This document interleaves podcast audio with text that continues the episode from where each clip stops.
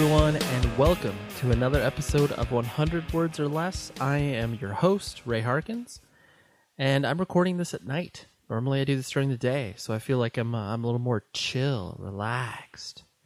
And I hope whatever time you're listening to this, you're also chill and relaxed too. I also did this hand motion that you can't see that signifies the chill and relaxedness. Our guest this week is Mike Hartsfield. He is the owner of New Age Records, a very important independent record label from the mid-90s, and is also still somewhat active today.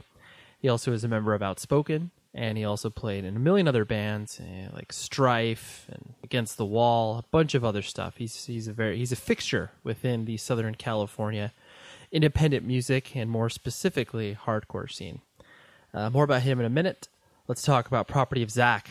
I know all of you are probably sick about hearing this website, but, you know, people join the show at certain times, and sometimes people that have never listened to the show will listen to this episode and never listen to another one, and that's fine. Propertyofzack.com. Visit them for all of the most recent, up-to-date, breaking news in regards to independent music. And they've got a lot of great editorial, album reviews, tour announcements, all that type of stuff. So go visit there. I visit there on a daily basis. Show them some love, because we appreciate the support they give our show. Also, review the show. If you go boot up your iTunes, hop in there, give a few stars, and maybe if you're feeling a little generous, you can write a few sentences about the show. I really would appreciate that. We have like 92, 93 reviews on the on iTunes here in the States, and I really wanted to break 100. We're close. We're getting there. Again, I really appreciate the United Kingdom. You guys are stepping up. You guys seem to really like the show, and so many more people from the UK are checking it out, and that is amazing. So thank you. I like to check in from time to time with one of my good friends. I used to do a podcast with him. His name is Scott Arnold. He's a very intelligent man, and he also combs the internet for the finest of things to recommend to you beautiful folks. And I sat down with him about a week or so ago, and he gave me these amazing nuggets, and I've both checked them out since our conversation, and they're both absolutely incredible.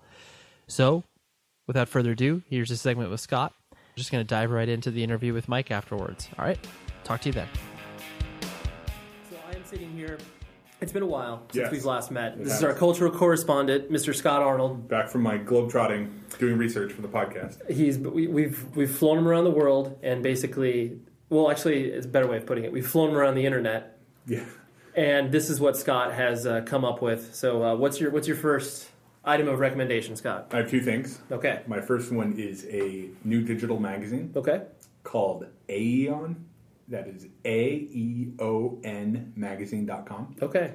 Their idea is that every day they publish a new essay, long-form essay, with like high-end writers that they pay. And then so the sort of headings on their website are worldviews, nature, being human, living together. Interesting. Yeah. And it's all free content? All free. So I read one about the FARC rebels in Colombia and how peace is kind of coming to Colombia, and these people are still passionate about fighting. Okay. They don't really have a cause anymore. Okay. Interesting. Yeah. So a lot of good stuff. They sell ads on there? Like, is it just... I don't know how they're monetizing their site yet. It's a really clean design. I didn't notice any ads. That's cool. But so each one of those headers, they're publishing an article a day? Or is it one article a day? That politics falls into that category. Got it. If you like to read, check it out. It seems to be the wave of the media future. You know, they've like 10 sites that they write for, and they write insanely in-depth, you know, or, you know, like 4,000 words on this subject or whatever. It just seems to me, it's like, you know, Grantland, like Bill Simmons site, and like those other sites that just seem to, like Matter, like, you know, what you pointed out to me previously. Did you see Matter was acquired? Did you get that email? I did. It's weird, huh? Yeah, I don't know what that means for it, but... I don't either. Did you read the news story? I haven't yet. I'm behind. The last two really interesting. Yeah. But yeah, so it's just like this idea that people want to read really... Yeah, and it's like, you, even though the idea that, you know, like Time Magazine or whatever, like that's still reputable, I don't know, it just seems to be like obviously that is now transferring, like how that will look on the internet. It's kind of weird because I think the path to doing that kind of work before was a journalism degree followed by years of kind of paying your dues and then eventually getting like a nice job at like the New York Times, right? Where you know you can make a really healthy living, live in New York, and fly around the world exploring your stories. But I don't think those jobs are out there anymore. Yeah. So you're kind of up to your own devices to be able to do that work and publish it and live a nice life. Yeah. So like I don't know if you saw on Grantland that article on the Iditarod dog race. No. It's insane because I mean it's like a 4-part story. I mean it's just insanely in depth because basically the idea is that this journalist followed around the dog race from Nome to Anchorage or whatever, really? Which is like it's a massive undertaking, and so he flew with it. But it's just one of those things where it's like trying to wrap your head around like the resources that it takes to do that, and like oh my god, like how is this sustainable? Like from a purely business standpoint, where it's like this it costs thousands, if not tens of thousands of dollars to make this happen. One story for a dude to do this, and I don't know, it's crazy. But I mean, that's obviously the model of magazines, how they've existed for years. And yeah, but the difference is in a magazine, it's published once a month or maybe once a week. Right. The internet, that story's big for a day or two, and then that's what you would hope, yeah. And then it goes right. It goes in the archives, next? Right? Yeah. Anyways, so that magazine, I will check it out. I've not checked it out yet. And then what else do you have? This is even a higher recommendation. Ooh. This is my new favorite podcast, and I'm a long-time podcast fan. Yep. It's called Hardcore History, and basically there's this guy named Dan Carlin who calls himself a history fan, not an academic. Not a buff, history buff. You hear that word and it's like, ugh. So basically he takes one subject. The most recent one was about the Mongols, and he just tells the entire story, however long it takes, 12 hours, 20 hours, breaks it up into podcasts, and it's like the most entertaining thing you can listen to. I would consider a person like myself, like I enjoyed history in high school, but I would by no means find myself reading nonfiction books based on history. I just don't, not like that I don't find it interesting, but maybe just in the presentation, I don't know. Like I don't find myself wanting to read that, so I don't know if I'd want to listen to something like that. That's a good point. I think it's presented, I like history, but I think it's presented in a way that someone who wasn't would be entertained by it. Right. So it's kind of, I don't know, it's like you can watch a History Channel on anything and it's kind of interesting. Sure. It's in that vibe. That vein. Yeah. So you could kind of drop in wherever. Would you recommend that like a person jump in at like the starting point of one of his like... Yeah, so they're in blocks. There's like one about the Blitz, World War II. There's one about the Mongols. And there's some smaller ones in between. And I would definitely recommend starting from the beginning, because they're sequential and there's a lot of names and stuff you have to know. Remember. About. Yeah, it's great for long drives. Interesting. Also, he has a current events podcast called Common Sense. Mm-hmm. So basically whenever like a... Is it a daily or is it a weekly? Well, whenever it's appropriate. So... Oh, okay. Recently the North Koreans are, getting a little crazy. Right, right. And then he'll just talk about the kind of military realities of that and what we have to worry about and what will likely happen. And, me being a worrier, I was like, oh, I'm going to get drafted. Right. Life's going to be over. We're going to die soon. Sure. And then after listening to that, I'm like, they're just hungry. Your fears are calmed. Mm-hmm. You're not going to go to war. Literally, they're just hungry and they want us to send them more food. Right. Check it out. Those are both great recommendations, and that will round out Scott's Cultural Corner. Yeah. Thank you. See you in a few months after. Yeah. Thank you for corresponding. More journeys. Smart.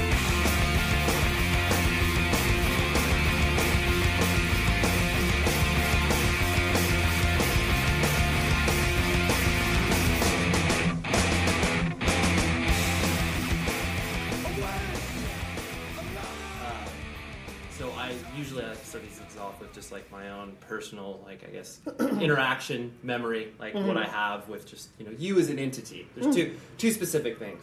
One was I distinctly remember buying, because I mean I'm 32, so it's like I was Outspoken had already been broken up by the time that like I started to get into stuff. Because you guys played your last show in like what, 94? 94, yeah. And so in 96 I want to say it's like I bought a Light in the Dark. I thought it was terrible. And it was one of those things where I was like, at that time you couldn't sample anything. So I remember distinctly like getting that, and because this at the time I was way more into like the metallic hardcore type stuff. So it's like Excessive Force and Strife were like speaking to me. Right. And I listened out and like I was like, why do people say Outspoken is such a good band? Like this record just doesn't. But then I got the current EP. Mm-hmm. And then it was just like, then I was like, I get it now. Like, it makes total sense. Like, it just, it was one of those things. We were on a journey to get to that record. Right. Which was, it's so cool to see, like, bands make that distinct leap to where it's just like, this is what they've always wanted to do. Right. This is what they wanted to create. Yeah. And so I just, that was always distinct in my memory. And then there's another where, it was Amendment 18 was around, and that's when like Taken was playing a lot of shows at like Coos and stuff like that. And I remember I came home one day, and my mom, like, there was a note on my door, and it said Mike Hartsfield called, and it was one of those things where you were calling to like either just like be like, hey, let's set up a show at Coos or whatever. Right. It was just one of those simple things, but like I didn't know you, and it was like, but I knew of you, and I was like, Mom, what the fuck do you mean Mike Hartsfield called? Like, do you know who this guy is? He's outspoken. Like, holy shit. It was just one of those things where it's like, but because it was like, obviously we're just, two hardcore kids. Right. And it was just, but at the time I was just kind of like, what? Like, this is crazy. What do you mean? Like, sure, of course we'll play a show and Coos together. But it was just, and it just, it puts you back in that sort of like teenage mentality where it's just like, oh my God, like, I can't believe that. Right. I mean, I'm sure there was distinct moments where it's like, people, like, you interacted with someone who you were like, oh, wow, like, it's that dude. Oh, yeah. Who like, do you have a distinct memory of, like, that? Well, I've had some of those that are not too far away. I've had some of those recently. Right. Where you're kind of like, it just brings you back to realize that those things still matter. Right. And, I mean, I had an instance probably 6 years ago. Uh-huh. I walked into Guitar Center in Fountain Valley, and I saw Gavin from No For an Answer, K-Nation. Right. And I got so flustered I couldn't talk to him. I met him in 1988. Right. And I saw him 6 years ago, and I was like, because he's that guy to me. He's the guitar guy that when I was trying to be a guitar player, he was already doing records and doing great things. Right. And he's one of the guys that I have always looked up to. Right. But I mean, if I was expecting to meet him there, I'm sure I could have... Like, prepared yourself for it? Yeah, but I mean, I'm like... And later, I'm like, why didn't I just... and it was probably like... If he saw me, he's probably like, oh, why is Mike being a dick? Why is he walking... He's running away over in the corner to, right. have a moment, but... but it is. I mean, I think like obviously with age, it comes one of those things where it's like, you might go to that sort of like shy mentality, but they're just like, well, they're just a dude. Like, yeah, and that's what I think about. Like, wow, we could have had a great conversation, but instead I nerded out and got too excited. But I mean, even with like Facebook and things like that. I got a friend request from the singer of Hard Stance that I've never met before. Right. But Hard Stance is one of my all-time favorite bands. And I wanted to take a screenshot of it and go like, this is incredible. Yeah, it's the guy from Hard Stance. Right. And, I friend requested the singer from Straight Ahead 2 weeks ago, and he accepted my friend request. And it's like, it's those moments. Right. Everyone has them to whatever degree, whatever genre, whatever interest anyone's into. Yeah. And it's like I guess it means that it still means something, and there's still connections, and you're still excited about the things you've been into for decades. Right, the things that you were obviously supposed to grow out of at some point. Yeah, totally. And, like, grow up. Yeah. Get a real life, whatever. Right, or at least those things that you think will, like, those peaks of interest will dull a little bit. No, they'll be cool, but you'll get excited about it, maybe. Right, for sure. But you're like, in the whole idea that it's like, oh, man, like, probably like 10 people would care about this. Right, yeah. But I do. I am one of them. The singer for Hard Stance friend requested you. Yeah, dude. Like, and the thing is, like, everybody that I know, mostly from Orange County, knows him, and, like... Just a guy. Yeah, but to me, it's like the guy I've never met that sang and did all these records. Right. We've traveled in the same circles forever, but I don't know him. Exactly. Yeah. It's exactly what it is. So were you, going back to the very beginning, born and raised, like, in the Orange County area? Or, like, L.A. County area? No, like, northern L.A. County. I grew up in Santa Clarita Valley. Okay. And, like, from 0 to 17, same house, same area. Yeah, that was pretty much it. I grew up, like, I went to the same school, grade school, all 6 grades, junior high, like, all of my schooling was very...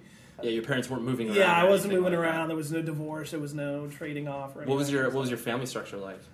It was very, to me, it was very middle America. Mm-hmm. It was very, like, dad worked all day. Mom, helped with you know, Little League baseball teams. And like my mom became the president of Little League baseball at one time. Really? And was like, yeah, and she was like, my mom was the president of Little League baseball. Wow. And she was just always like, might not have had jobs, but was very active and very go-getting and PTAs and doing all those things. And did you have brothers and sisters? Or I had two older brothers who were in Little League, and I was in Little League, and it was kind of like the, they did it, and I'm supposed to do it, and I'm supposed to be interested, but I'd rather do BMX. Right. You know, it's like, I'm going to go do some cross-ups, and, like, they can practice baseball. Yeah. And so, my interests, like, they still like baseball. I might go to a game with friends, but I couldn't watch baseball. Well, it's, I mean, it's, and it, obviously it sounds like it's two, where it's, like, obviously both your brothers did it, and it was, like, such a part of the family's culture that it was, you were kind of like, well, I don't know, maybe I want to do something else. Yeah. It's not like an eight, like, I'm not doing this baseball crap. I'm going to do something else. It's like, oh, I'm a kid, baseball, it's a game. I'll try it, yeah. See what's up with it. Yeah, and so, but through them, luckily, my oldest brother was into, like, what is now classic rock. Uh-huh. Then it was contemporary, it was current music. But my middle brother, or our middle brother, was more into, like, heavy metal. Okay. Like, that was, like, he was into...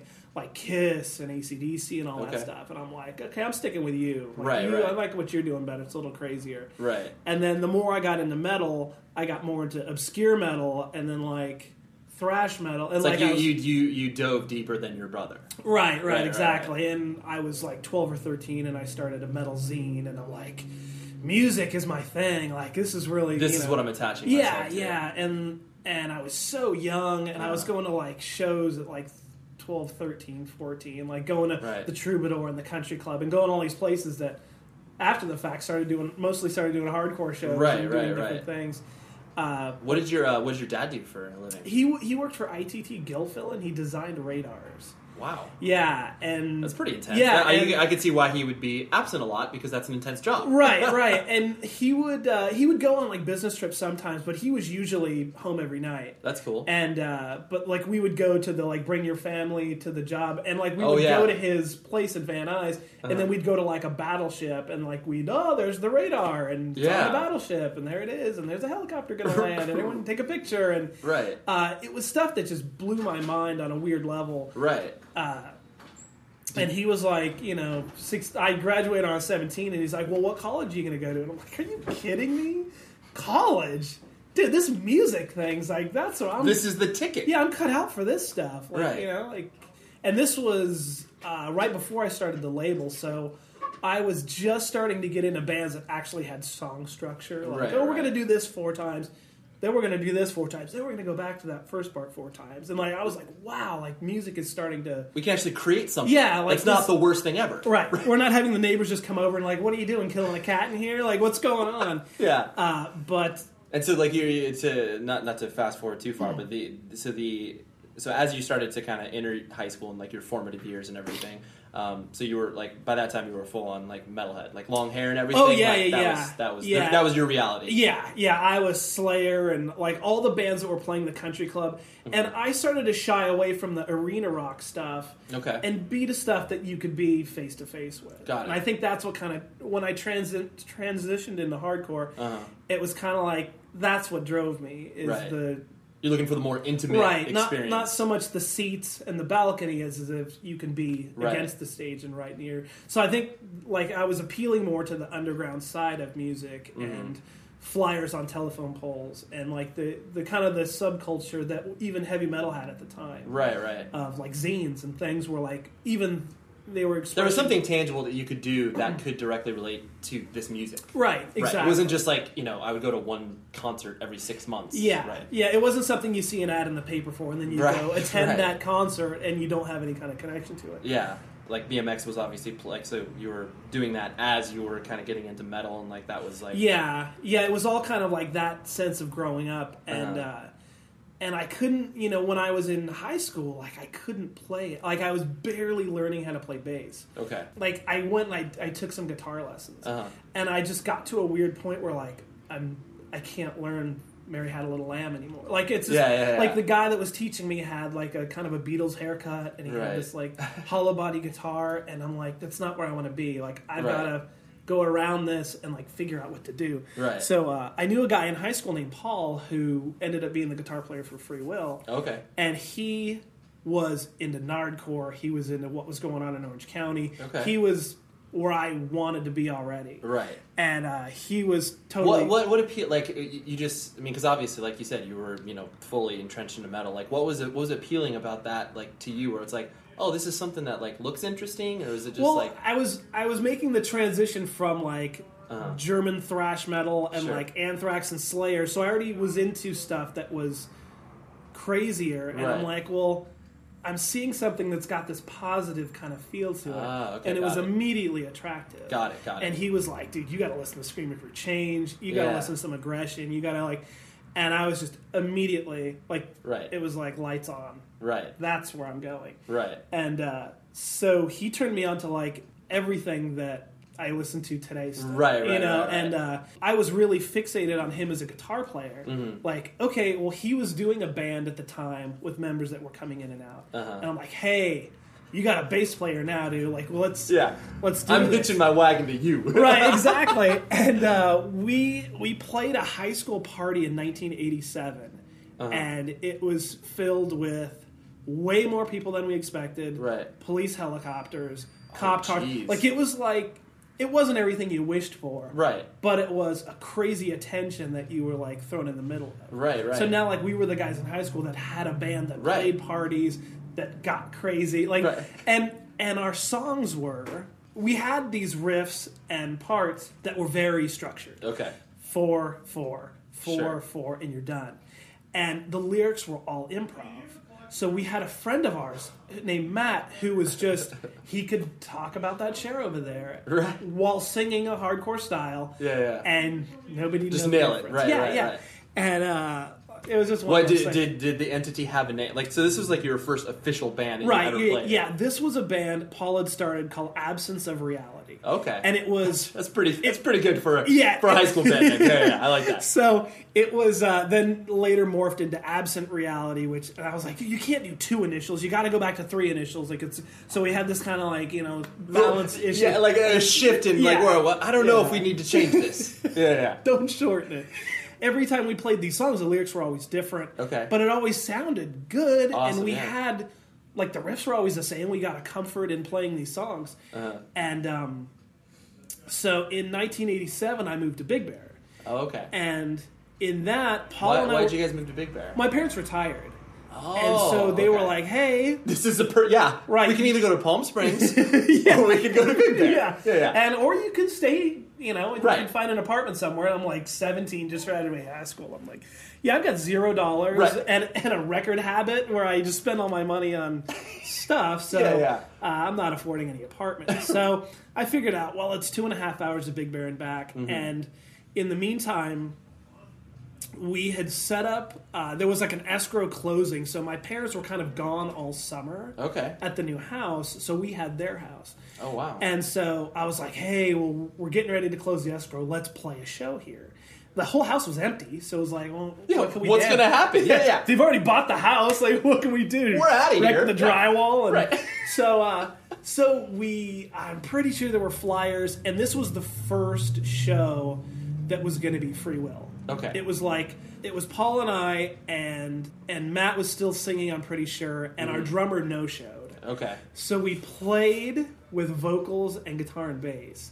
And people didn't care. Like, it was as if there was a drummer and we were playing a show. That's incredible. Well, I guess we'll do this. We're here. Holy shit. Yeah, exactly. Incredible. Yeah. And plugged in. One of the most important parts of a band. We can maybe not play without a bassist, but a drummer. Whatever. We'll do it. Exactly. That's incredible. So, so after that, I was just like, no, we're not messing. Like, that guy's gone. Yeah. Like, okay, and we've got to make this thing serious. And so I had found, in the meantime from doing the heavy metal fanzine, I had started a fanzine about hardcore and skateboarding. So through that zine... And what appealed to you about zine culture? Because that's obviously, recently it's obviously making a resurgence, obviously online, but, like, rather than playing in a band immediately, you're like, I just need to do the zine. Like, what hooked you with that? I think... Because it's not easy, obviously. No. And back then with copies and stuff, it definitely wasn't quality. No. I think it was just to be a part of that culture that was communicating. Got it. And I think somehow I thought I was a music critic. Like, I thought, I know what's good. Sure, sure. And I need to inform people what's good. Right, right, right. Not to let them, not on the basis. Not from, like, a preachy standpoint, but just, yeah. Right, right. I found some great shit. You should listen to this. Right, right. Right. And so, you know, and through that era of doing the two different zines and two different genres, I had such an insane experience with, like, going to shows and meeting people and doing interviews. I interviewed King Diamond for 3 hours once. And I was probably 13. And he was probably doing that interview being like, how old are you? Yeah, exactly. The editor's coming here to do the... Oh, okay, the editor's coming to do the interview himself. And I walk in with my... You know, right. Long hair. And, I love the fact that you had the wherewithal to label yourself as an editor to be like, oh yeah, this is going to sound way more legitimate. It's incredible. Well, and of course, our credits were filled with names we put in there to make it look like we had some contributors, we had writers, we had a staff. Right. But oh, that's amazing. Yeah, I actually had gotten a letter from his label that said, oh, he's going to be in town. We're setting up interviews, and yeah, they're going to give me an interview. And I called and I got an interview. And the two following interviews didn't show up. So I was really just hanging out, yeah. Yeah, and it was kind of like, you used to play pro soccer. Let's talk about that. And and he was like, oh my gosh, like, you know that I played soccer? And he just went on and on. And it was just insane. Right. Like, you know, and if I had a cell phone at the time, I would have taken a picture. But of course. I didn't plan for that. Right, right, right. But long story short, I think it was just that fact that I thought, and as a lot of people do, like, I've got an opinion about music that not only do I think my opinion's right in a way, but I love this band. Right. And, like, I would go see shows where 5 people showed up, and I'd write a thing and said, how come there weren't 200 people? Like, this is a band that needs to be heard. Who cares if it was a Tuesday night at the Troubadour? People should have been there. Right, you know? Right. Well, it's funny you say that, because that's obviously, like, that's such an instinctual part of you, and that obviously has dictated, like, what you've done throughout your, I mean, from the record label and stuff like that. That's just like these bands need to be heard. Right. I will put out their records. Right, exactly. But, and that's how when I started the label, I'm like, wow, this band has recorded stuff that no one's ever put out. Yeah. I like this band. Right. They've done things that I can totally respect and appreciate. I'm going to start a label somehow. Right. And I'm going to figure out how to press. And you did that up while you were in Big Bear, right? Like that was the inception. Yeah, that all started up there. There were magazines at the time that had lots of, well, there were more pressing plants in California. Right. But they would have 1,007 inches for $1,300. Yeah, whatever, that's right. Like I remember those package deals. Yeah. And I called a company and I said, "Hey, what's lacquer mastering?" And they go, "Yeah, you don't need to know that. Like, that's just a process, you know, you just send in your check." And I was like, oh, really? Bye. Right. And then, like, the next pressing plant I called was like, gave me all the answers I needed. And I'm like, so I just send you a reel? Okay, I have to go to the studio and get a reel. Okay, it's a mixed down reel. Okay, and I have to send it in to you. And I love that. It's awesome that, like, you had the courage to just be like, I don't know anything. Can you tell me how to do this? Right, yeah. And it was like, that clerk could have been, like, sent you in a whole different direction if they were, like, every place you called was just like, shut up, little kid, like, or whatever. Yeah, and exactly. And if being the fact is, like, dealing with stuff now, I'm like, God, like, those kids sometimes call me and go, how do I press a record? Right, and, you know, it's like, wow, it's a real weird turnaround. Yeah, but it's for sure. The process continues. Right, exactly. Yeah. It's like, I need to pass on this information. And so you're, like you were mentioning when you were graduating high school, like, you know, did you care about it? Like, did you care about the studies? Did you care, like, were you like, I know that I'm not going to go to college, so I'm just going to exist? Well, without saying so much, yeah. I mean, because it was kind of like, dude, I'm just breezing. How much until we're out of here? Like, I really got plans, and I got to figure something out. Right. And, because my last year of high school, I had 8 classes just to pass, because I was, like, breezing by all that stuff. Right. And, I had a class before school. I had a class at lunch. Like, I had, like, if you want the credits, like, this is your last chance. You gotta do this, right. And so, like, I barely squeezed by. And where were your parents at as far as, like, how they were reacting to you getting into this stuff that they obviously had no context for? Remarkably supportive. Really? Okay. Yeah, which, you know, they would let me go out with my brother who was 16 or 17 at the time. I guess if they were like, you know, they felt that you both were together. It was, and they trusted him, and he was responsible, and we would go to Hollywood on a on a Thursday night, wow. To go see whatever band. Yeah, I look back at it now and I'm like, God, the support was insane. Right, like I mean, really, even the acknowledgement to let you do something. It wasn't like they didn't care and I could run around and do whatever I wanted. Like I had to get permission to go. Right. And I had to be back. There was a structure you had to work in. Yeah. And I knew that if I got outside of that structure that there'd be repercussions. Privileges would be revoked. Yeah. And it wasn't like I'd given my parents the finger, I'm going to do what I want. Like, no, I was in a position where I respected my parents, and it was mutual. And that's why I think it's so funny, where it's just like you see, it's like, because I had a similar experience. Like, my mom definitely, like, didn't, you know, check in on me. Like, she knew, even though I'm like, only child, and, like, I just showed her that I was responsible. Right. And that, like, that bought me so much time and freedom. And it's like, you look at kids that go through that time of, like, you know, when they're 14, 15 years old and they start having that aggression towards their parents where it's just like, your life's going to be hard because you're doing that. Like, you could scale back a little bit. Right. And you'd probably be able to do more things you enjoy. Totally. And now raising a 13-and-a-half-year-old. Right. I'm very in tune, or trying to be, with what's going on. Right. And, like, she'll... If there's ever, like, an outside influence that's bad or something, and I see that there's something that's in her, you know, vicinity of being bad... I just tell her, hey, life will change. If things like, you know, whatever you're thinking about or hearing about. If stuff goes down. Life changes in a flash. Your situation completely changes. I like that. I like how you phrase that. Your life can change. Yeah, because a lot of times I'll go, hey, things aren't really that... Like, she'll go, oh, this is bad or that's bad. I go, come on. Right. What's really so bad? Right. There's something that you don't understand right now. It's called perspective. Right. You won't get that until you're later. Yeah. It's still dawning on me at this point. Exactly. So. Yeah, you won't have the full perspective until you're like 70, 75. Exactly. The New Age was such a... I mean, it's like I remember like when I first started to buy records, and it was like a starter kit where it was like so pervasive to be like, okay, like in order to be a part of this sort of Southern California hardcore ecosystem, and I mean obviously even more on a global perspective too, but it was like you had to get these records, you know, you had to get Life, Love, Regret, you had to get, you know, Suppression, so all these other things that you were doing. And so, I mean, I'm sure at the time it was like you were just kind of putting one foot in front of the other, where it was just like, because it was growing so rapidly and crazily, I'm sure. And it was still the kid who thought he knew people needed to hear these bands. Right. I mean, that's all it's ever been, luckily.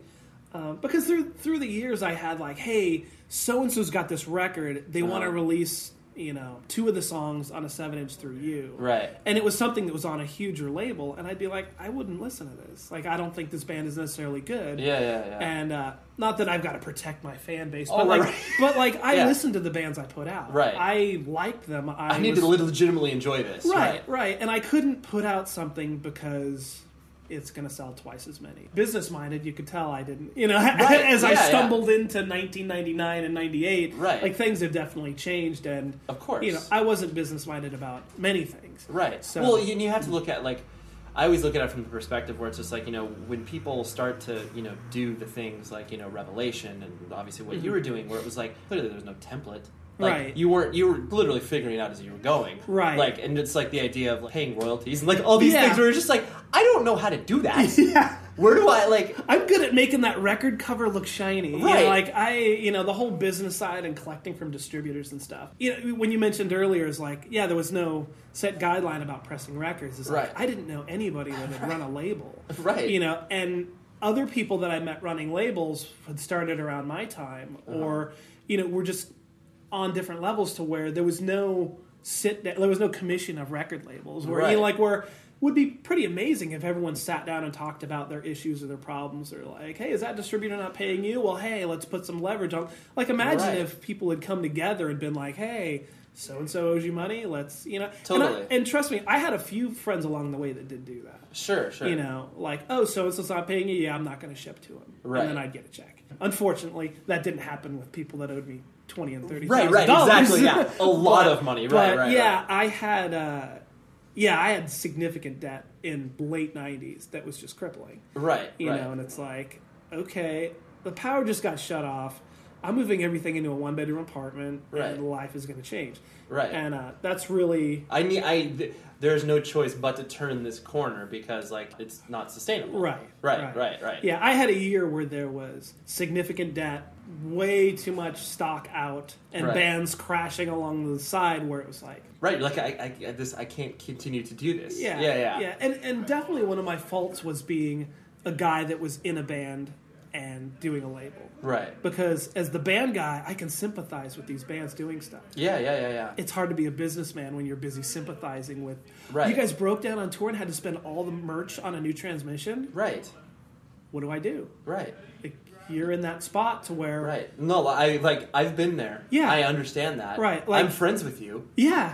Cause and that's the one thing that I've always, in watching what you've experienced and, what the label has done, where it's always struck me, the most difficult thing that you do is being in business with your friends and being able to, maintain that either friendship or professionalism over a long period of time, especially when you're that age. Right. It's easier when you grow older because it's I can be a dick to you during the workday, right? And we'll get our job done because we're adults, right? But when you're younger like that and you're in the middle of it, it's almost impossible to have work with your friends on that perspective. Yeah, and it's funny because I've heard the same scenarios from so many different people because out of this music scene, so many businesses is formed with screen printing or merchandise, the different things that we started this company, well, we're going to hire some buddies. Well, that didn't go very good. Right, sometimes it does. Right. But, when it came down to when we actually hired a salesperson, right, it was a guy we knew. Of course. Who had no background in sales. Right. And it was what are you going to do? Right. If I'd gone to college and hey, I took some business classes. Right. Well, A, I was punk rock and hardcore. Right. Business, who needs that? We're doing it all. I'm going on instinct, my gut, I'm gonna try to sell records for $6. We're not gonna shrink wrap them because shrink wrap destroys the, we had so many agendas that it was hard to say we need a business mold, we need some kind of a form that we stick to in a way, right. And so, as you know, and it's funny too because I heard of so many stories along the way of oh yeah, so and so they don't hire hardcore kids. What? How could that be? They're looking for salespeople with experience in sales. What? I can't even believe that. They should be hiring guys that know this stuff, who live this stuff. And there's a compromise somewhere, of course. But the thing, I had heard that there were job postings for record labels that were we want an accountant that has a degree and da-da-da-da. Right.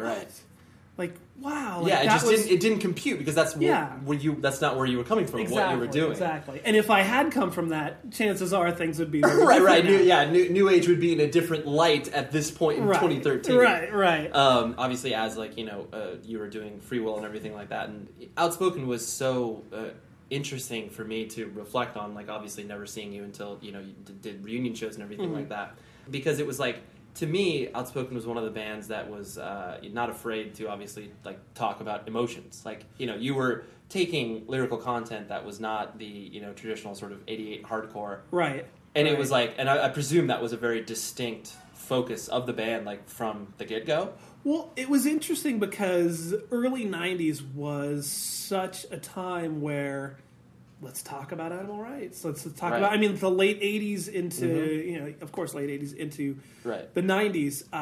In the 90s, it was fairly safe. Yeah. You could kind of... you were preaching to the choir in a way. Right. But, the whole scene was making adaptations to new ideas and, freer thinking and breaking a lot of molds and stuff. But when, songs came up about...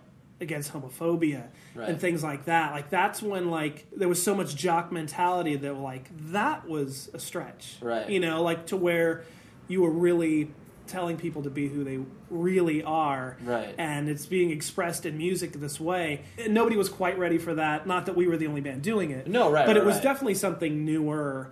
It was interesting to see how a lot of that went down. Right. I mean, and it was funny too because reflecting on a show that we played in 1990 in Phoenix, Arizona. We'd had the demo out, the 7-inch out. It was interesting to go into a place, Phoenix, Arizona, that was riddled with Nazis. Out here, they'd been run off and beaten up. Right. I mean, really, they had to find somewhere else to go. They'd been dispersed. Right, exactly. Mid-'80s, totally different. It was a war zone. Right. But early 90s, like, those guys were gone. Mm-hmm. It was just such a rarity. Right. And so to go into an area that had a much smaller scene, where a lot of those scenes fed off each other, and punk bands would play with hardcore bands, and there'd be a metal band or something. Right. Where early 90s, like, a lot of that crossover stuff had been pushed into its own little corner. Sure. But the show in Phoenix, we had a song against racism, and at the club, if you looked out, it was filled with obvious Nazi skinheads. 90%. Right. There was the guys in Undertow. Uh-huh. There was 90% skinheads. There was a few people that will go under some other category. Right. And us on stage. Right. And one of the greatest things John ever said is, "This goes out to all you Nazi motherfuckers." Uh-huh. And we didn't start playing that song. The stage was rushed. There were 25 guys jumped up on stage. Right. It was an immediate panic situation. Of course. Because it was like... You're outnumbered, clearly. Yeah, it was a very independent club. Right. And that had, it was... one security guard at the front door. Yeah, right. I mean, if they had any sort of licensing or permits, I'd be shocked. Yeah. But John never backed down from that statement. Uh-huh. And strangely enough, the people that jumped in between us and the Nazis were other Nazis. Because the club was run by Nazis. Oh, there you go. And they might be Nazis, but they were hired as security. Right. So they had an agenda. They kept their buddies away from us. Uh-huh. Which is mind-blowing in itself, that they didn't just go, "Hey, we're off the clock, let's go." Right. Yeah. It was just one of those instances. Standing up. Yeah, it was one of those instances where, like, we're here, we're in your world, and we're going to still say what we came to say. Right. And it's tough. It's tough to have the perspective where it's just like, now it's like, most bands can, critique basically anything on stage. Mm. And for the most part, like, people aren't going to interact with that. Right. They'll be like, "Oh, like, yeah, like, that's cool, a clap," or, whatever. But it's like, yeah, to, like, go into the quote-unquote lion's den and to, like, face something, like, head-on like that. Right. Like, that's, was just... There was no forewarning of, like, "Hey, this place is run by..." It was like, "Hey, we got you a show. We're going to play a show." Right. And we were on tour and excited to be playing anywhere. And I just remember we made it to the car, and the security guys, "You really got to get out of here." Right. Like, it's really going to be a problem. It's time, right. Yeah, and it was just so mind-blowing, because... I just remember John giggling about it. Right. Just being like, wow. Like, that was... happens. Yeah, like, we're driving away from this. Not in an ambulance, but in our car. Right. And, we were touring in a Ford Escort with a car carrier on top. And we just got all of our stuff in there. I don't think we sold a shirt that day. Right. And we just drove away. And I mean, reflecting on it now, it's... I remember what happened, but there's, like, this majesty about it. Oh, sure. Yeah, like, that's one of those things that just... I wouldn't want it to happen again. I was just going to say I wouldn't want it to happen again, but now knowing what I know and... Right. And, well, the fact, it's like, that obviously just... That's why you're involved in independent culture. Where it's just like, the fact that, we are playing this fringe-style music, like, that's one thing, but the fact that there's obviously something behind it... Right. ...that is, like, meaningful. Right. And not just getting on a stage and playing music. And we could have easily said, "Hey, this song's called Blind Leading the Blind," and just played the song. Yeah. But he dedicated it to the guys it was against. Right. Which... Of course. You can only do that in your early 20s, late teens, whatever. Right. Right. Nobody's interested in running away from that situation now. Right. But it was just one of those things that, like, bravo. Yeah. Like, that was just, I wish I'd said it. It was just one of those things. Like, at least I was on the winning side. Yeah, of course. You were present. Like, there was nothing. You didn't immediately run away. It was just it was magical. And you've always struck me with, like, obviously all of your endeavors that you don't just do one thing. Like, unfortunately, right? Unfortunately, which I mean, I find that such a like an inherent part of, like, what, like, independent DIY culture is, where it's just like, and it's not so much like the whole, jack of all trades, master of none. Oh, this is exciting. I want to do this too. Right. Yeah. And luckily, hardcore is based upon, like, you can do whatever you want to do. You can take and create something out of nothing. Mm-hmm. And you can, like, there's no set rules with anything. It's not like, oh, in this heavy metal band, this guy's the guitar player, and he's going to be that guitar player for 20 years. Right. It's like, it's easy to do projects and other things, because everyone's got the same mindset that, hey, we can run over to that studio for $25 an hour, and we can write a demo, or we can make a demo, or, right. you know, like, on our level, it's so easy to do so many different things, and be creative, and be spontaneous, right. that it doesn't take all this planning and all this money and, right. and well, like, what risk is there? Yeah, you don't need powers that be. Like, especially now that, like, now the DIY culture is everywhere, mm-hmm. and bands are recording, like, they're renting a bunch of studio gear and recording stuff in their houses and stuff. Right. But we did that however many years ago. Like, that's what we've always had to get by on what we had or had access to. Right. And so, yeah, like, our culture became what right. mainstream wanted. You know, now they don't need labels, they're doing stuff on their own, and it's amazing, you know. Right. And technology has blown past everybody to where all this stuff is right amazing quality. It gives people creative freedom to obviously express however they want right. to express themselves, and not, like you said, have barriers. There's all these barriers to entry. Right, exactly. The and then basically, you know, obviously, as you know, with the end of Outspoken and Amendment 18 and everything like that, Amendment 18 was always really interesting because, I mean, obviously, it's like it was so unabashedly, you know, straight edge. Like, right. The message was clear. And it was always, the time in which you guys were playing was, because that wasn't a thing. Like, people weren't doing it. Correct. And you guys pushed hard against that. Right. And, like, you there was, like, a badge of pride where you're just like, well, yeah, this isn't, like, people aren't really doing bands like this right now. Right. And it's like, and we come from a pedigree of, like, where we've done this for fucking years. Right. And it's so I always thought it was an interesting juxtaposition where it was like, you know, you were playing to much younger audiences that, you know, may have negative connotations of what straight edge is, mm-hmm. because it was that time where it was, right. like, just peeling away from the gangs and everything like that. Right. And was it one of those things that, like, you guys did have that sort of, like, and not in a negative way, but like the chip on your shoulder, where it was like, we are approaching this with like a venom that, like, we just don't like what's happening right now. In a way, yeah. And it basically boils down to doing what you want to do, right? And for instance, it was the music that we grew up on, right? And which was complete. There was no scene, really. I mean, little bits and pieces. Right. Like, we could go to the PCH and have a great time. Of course. And we could play with bands just like us. Right. Getting shows at the Showcase or venues that were a little bigger was difficult because we'd piss some people off, like, with saying what we said. And there were a lot of bands we just were a clash with musically. Sure. You know, like, oh, we got on a show with AFI and Good Riddance, and it's like... Right. Okay. Let's see how this goes. Yeah, we'll try that crowd. Maybe that crowd will look at these old men and think that they've got something to say. Right. So we never really fell in with anybody, and we were at an age where it's not like all our high school buddies are going to come see our band. It's like we were definitely in a position where people were off at college or done with college and started careers.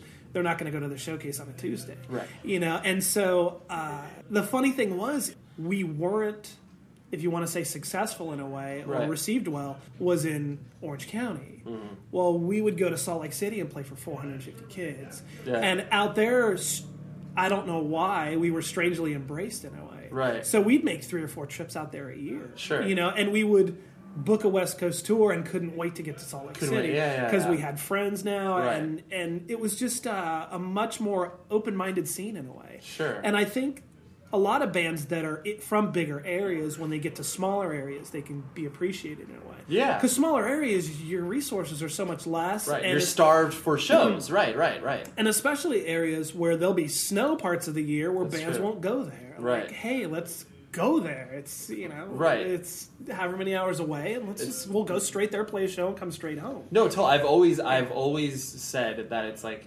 the, you know, whatever, in the, you know, mid to late 90s, like late 90s when I was doing more tours, like, you know, when, if we were working with a quote-unquote agent and they would send us, like, you know, and I use that term very loosely. Right. Where it was a person who helped book you shows and then they sent you, you know, your itinerary. And I just always remember being like, oh, cool, like, we're playing Philadelphia. We wouldn't be playing Philadelphia, we'd be playing a suburb, obviously. Right. And it was like, as we did that, it became so much more meaningful because it was like you said, these are places that bands don't play. Right. And it was like, you know, 9 times out of 10, when you would play a major city, the show would be okay. Right. But then, you know, you travel an hour, 2 hours outside of it, and it'd be like, incredible. Yeah. And it was just like that, like you said. Well, and plus you go into a big area like that and you're competing with every sports event. You're competing with and hey, there's only so much money people have to spend on their entertainment. So, you know, it's kind of like... did that mimic the kind of feeling like when Outspoken was doing, a lot of the touring that you were doing in the early 90s? Like, did it mimic that feeling where it's like you would roll up to a place and be like, they're just here to experience something because they don't get anything? No, because Outspoken only... We did one West Coast tour in 1990. Right. Where we hit Portland, Seattle... Phoenix, Arizona. Sure. And you guys never hit you never hit the East Coast? Well, we hit the East Coast, but it wasn't a tour. We're going to use the word tour loosely. Right. We had done that, the West Coast tour in 1990. Okay. And then because of John's job, he could only get off. He was only off on weekends. He couldn't take a week and do anything. Sure. So we would load up the van, drive across country. He would fly into New Jersey. We'd play New Jersey, D.C., Syracuse, and he'd fly out. Fly back. And we would drive all the way home. Wow. So we were driving across country for 3 shows to just drive home. Wow. And we did that 3 different times. Oh, so and you would have, like, you would obviously have to really make sure that these shows you were playing would at least cover a plane ticket. And sometimes they didn't. Right. And so, but I mean, you factor in gas across country, van rental. Right. It was ridiculous. Right, it made no sense, and that's why we did it then and can't do it now. Right. The demeanor at the shows was different. It was hardcore kids were there to see a band they'd either heard of or heard, and definitely a different experience. Right. Like, we were playing with bands that knew us, that we were very similar to. Sure. You know, we would go to Syracuse and play with Earth Crisis, and the building would be full of people. Sure. And we'd play New Jersey with Mouthpiece. Because the concept of touring was always, like, it didn't make sense when you were, like, you know, for me, like, 14, 15, 16 years old. Like, you know, whatever. When a band would come through and you'd see them, you'd be like, oh, they just appeared here. Right. There was no concept of... like, oh, they drove 8 hours to get here. Right. And so it's like the idea that it was an event when a band, like, you know, when Outspoken was playing New Jersey or something like that. Right. It was more of an event because they were just like, oh, these dudes, like, they're from California. Yeah, they just drove 3 days to be here. Right. Like, and it was... You became more cognizant of it, and you realized that something was special when it was coming through. And booking tours with a phone instead of an email. Of course. You know, I love the fact that I've got to experience that from, you know, late 80s to now, where you send an email and there's a website. You can look and see what's going on at a club. Right. Or, hey, I got this number, and you've got to track somebody down, and maybe somebody's got to call you back. The third East Coast trip we did, I think they're more trips than tours. Right. We had tried to do one with 4 shows. Okay. And we drove straight from Orange County to Louisville, Kentucky to play with Endpoint. Okay. And we were like, oh my gosh, we're going to play in Louisville, Kentucky. Yeah. Endpoint, it's great. They haven't played in a while. And we got there and the show had canceled. And the strange thing was we'd left 2 days earlier from here, and the show hadn't canceled, and we don't have a phone. Right. We have directions to get there, and we don't need to call and check in. No, yeah. Not that it would mean any... We got to drive there. We got to drive past. We're going there anyway. Yeah. And so we drove for 2 days or whatever it was, and we got there and got out of the van, and guess what? The show's canceled. Right. You're like, hey, where is everybody? It's like we were just in a 48-hour scrimmage to get out here. Right. It was just like... You know, like changing drivers while the van's moving, and you know, printing shirts and throw them in the van, and you drive away, and you pull the shirts out, and they're still warm from the dryer. And, I mean, that's right. That's when you become that jack of all trades. It's right. Okay, we're gonna print the shirts. We're gonna do all this stuff because we can. Right, and we're able to do. And it's out of necessity. Like, like how else are we gonna get this done? Right, and we have the ability, and we have the manpower, and we can we have the machinery or whatever. But I remember that was the trip we tried to get 4 shows in, and we only got three. We were usually able to play near the place we had played the time before, or the same. You know, we played Syracuse a few times. We did Boston. We did D.C. Sure. New Jersey, and they were all. 3 trips were all great shows. Right. And the last one we did, we played New York City for the first time. Okay. And it was on the Current record. Like, it was really the big bash. Right. Not that we didn't know at the time, but that was the last time. It felt really good. Right. Yeah. Multiple aspects of, like, what you're doing now, where obviously it's, like, you know, you're involved in, like, independent wrestling culture. Uh-huh. And then, like, you know, like you mentioned, you're a father. It's, like, there's all these things, like, obviously so much is informing you to where you are at currently, like, What appeals to you about, like, the whole independent wrestling thing? Because, like, this entire subculture that no one knows about until they peek in, they're like, oh my God, like there's this whole thing here. Like there's a whole thing. Yeah, well, it comes back to the way I've transitioned into anything. Like as a kid growing up, everyone loves it. Well, most people love wrestling. Sure. And so when I remember watching local cable shows in the late 90s, this is in Van Nuys. Right. Like, you're kidding me. Yeah. I can go to these shows, and what I'm watching is crazy. Right. And it was the same feeling of when you got a flyer for Fender's Ballroom, and you said, I don't know where Long Beach is, but there's shows there, and there's all sorts of bands I've heard of. I gotta figure out how to get there, right? Yeah, and at the time, getting from Santa Clarita to Fender's wasn't easy. No.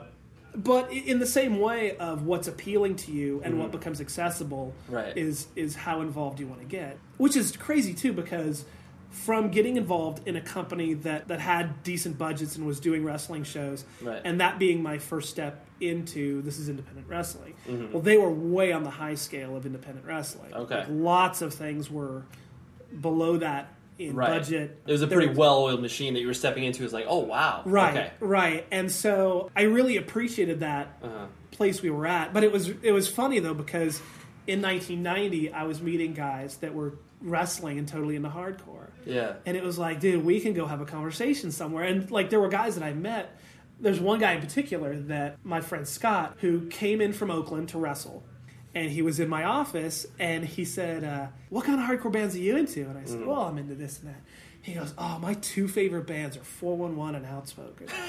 I just sat there, and I kind of look at him, and he's like, what? Right. I was like, did somebody put you up to this? I'm kind of like waiting. Where's the joke? Yeah. Yeah, he's like, what do you mean? And so we had a conversation. That's amazing. And which is funny because now he's gone to shows and he's become a friend on many levels. But through wrestling, like I've met so many guys that are straight edge. Yeah. And so many guys that are straight edge and not into hardcore. They're just into straight, like they're into, I know what this thing straight edge is. Wait, there's a music scene that's along with it. It's so funny that you like, because obviously people like you and I, where we've grown up in the culture, but it's like when I do meet people that use that label for themselves, but then it's like they're like so far removed. Oh yeah, it's like they're like mainstream. It's like, you know, they're the edgiest music they listen to is like Dave Matthews Band. Exactly. And I'm like, how'd you find out about this? Like, you just found it online. And it's like it's mind blowing. What do you listen to? Oh, I listen to radio music. But I know you just mentioned straight edge. I know it does. It blows my mind. And it's like, I mean, it's great that it's obviously become so mainstream that it's like that word has been taken from the scene and it's everybody's. Right. And that's, I mean, obviously, it's like you look at CM Punk, or it's just like... Yeah, absolutely. Yeah, he doesn't mention music. No. Which is, there's just, around this whole thing, there's a whole nother level. Right. And who would ever think in their right mind that a straight edge gimmick in wrestling would work and make a heavyweight champion that's one of the most prolific guys that is... Totally. It's just mind-blowing. No, if somebody said, we've got this idea, I would have said, no one will care about that. 10 years ago, you'd be like... That will lose you massive amounts of money, and that's why I am where I am in wrestling. Yeah, the parallels between like you know like independent wrestling and touring and like you know doing that whole life like there's so many similarities. Right, and it's interesting too because you book a venue, you make flyers, somebody's got to run the door. Right, it's so similar, but I'm sure there's 50 other things. It's just like, but the parallels are crazy. Yeah, good attitudes, bad attitudes, guys breaking down on the way to the show. Sure, I mean there's every aspect of what if you've booked a hardcore music show or any kind of show, you deal with everything with talent, you know, and basically everything falls into talent and budget and your venue and security. And but I think the one thing that is easier about wrestling is you're dealing with individuals. That's true. Like an individual can't break up and not come because they got in a fight.